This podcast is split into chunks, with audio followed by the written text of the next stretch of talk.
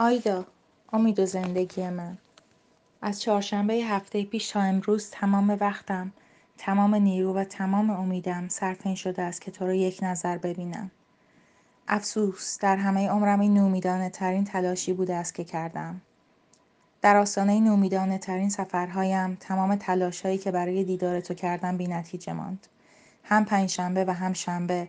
آنقدر جلوی دانشکدت ایستادم و ایستادم تا وقتی که همه درها رو بستند چراغها رو خاموش کردند و پسرک ده ساله‌ای که گمان می‌کنم پسر سرایدار یا فراش دانشکده بود به من گفت که دیگر حتی یک نفر همان تو نمانده است. این چند شب بدترین شبهای عمر من است. نمی‌دانم. نمی‌دانم این بدترین شبها رو شروع کردم یا دارم شروع می‌کنم. اما به هر تقدیر این ساعت تاریک و بیامید این روزهایی که دست کم اگر هیچ موفقیت دیگری درش نبود اینش بود که به امید دیدار تو شروع می شد و حتی اگر هم در آخرین ساعت شب با نومیدی کامل مثل دفتری بر هم نهاده می شد باز این امید که فردا بتوانم ببینمت زنده نگهم می داشت. میدانی؟ از فردا صبح دیگر این امید را هم از دست خواهم داد. امید بزرگی بود که اقلا روزی یک بار تو را ببینم. اقلا این امید به من نیروی آن را می‌داد که صورتم را بتراشم و از قبر خودم خارج بشوم. برای آنکه آفتاب وجود تو به جسم, و جسم رطوبت کشیده من بتابد. می‌دانستم که آیدای من امید و حرارت و آفتاب زندگی من با لبخندش در انتظار من است. می‌دانستم که آیدای من با چشمایی که پر محبت ترین نگاهش را به من بخشیده نگاهم خواهد کرد. می‌دانستم که آیدای من از من شکایت خواهد کرد که چرا ریشم را نتراشیدم. و این نیروی بود برای آنکه ریشم را بتراشم. می‌دانستم که آیدای من آیدای مهربان من از من گله می کند که چرا با وجود آنکه در کنارش هستم افسرده و کسلم. چرا با او حرف نمی‌زنم و چرا او را نمیخندانم؟ و این انگیزه ای بود که شاد و سرمست باشم. همه غمها و ناراحتی هایم را فراموش کنم و دمی را که در کنار او هستم شاد و خندان باشم.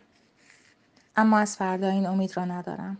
این امید را از خودم قیچی کردم و به دنبال آنچه کلید فردای ما باشد این شهر را ترک می کنم. آخرین باری که دیدمت سهشنبه هفته پیش بود. چند دقیقه با تو بودم و بعد ترکت کردم که خودم را به دکتر برسانم. بدبختانه آن شب دکتر نیامد. تا نزدیکی های نیمه شب تنها و بدبخت در کوچه ها و پس کوچه ها پرسه زدم.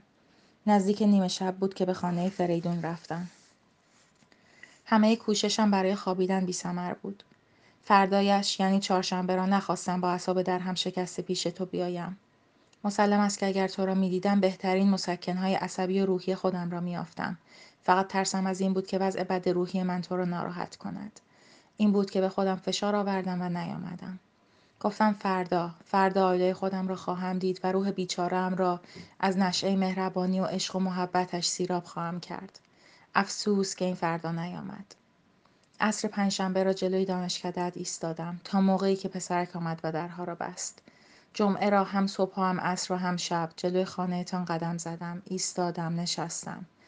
دوبار آروسیک مرا دید. فکر کردم لابد به نحوی به تو خواهد گفت که مرا دیده است. افسوس که نگفت. امشب به هر حقه بود فریدون رو فرستادم و بالاخره معلوم شد که بیمار و بستری هستی. آدم بدبختی هستم. تقدیر من این است.